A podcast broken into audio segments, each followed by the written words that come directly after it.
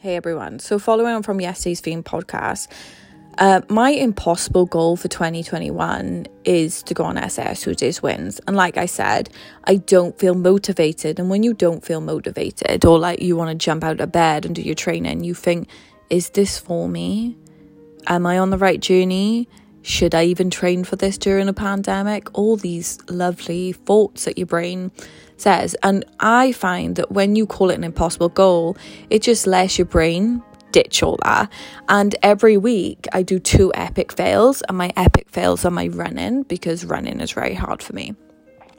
And I have on a little whiteboard that I bought from Poundland, just a pound, and I have how can I achieve the impossible goal if I'm not even happy?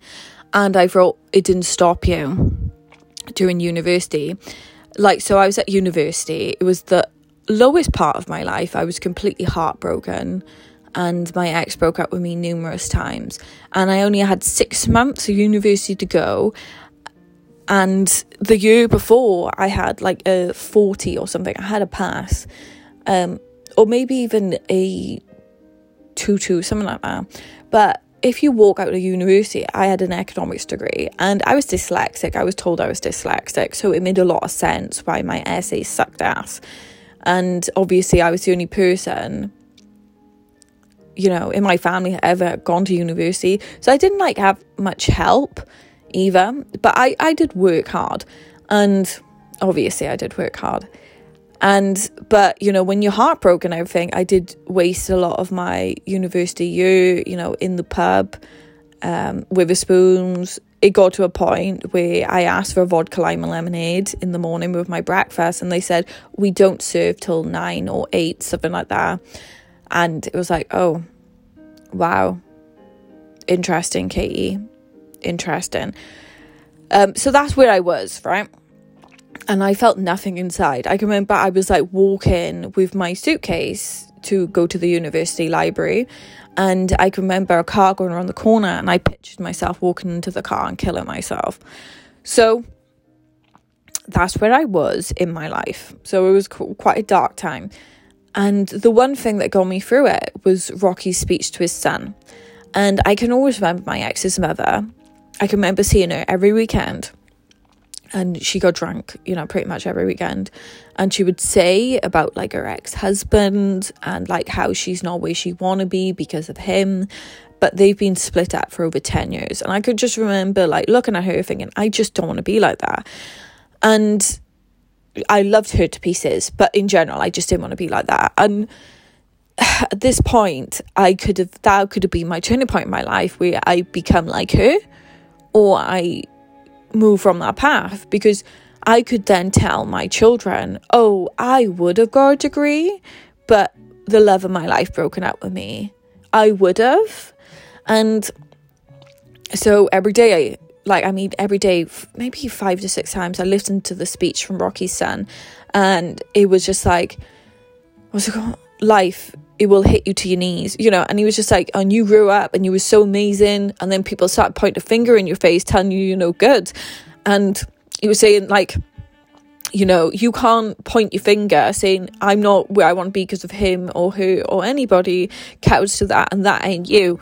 And that speech, it just gave me enough, enough motivation to sit down and read my books and I can remember I was there in the library and I was crying.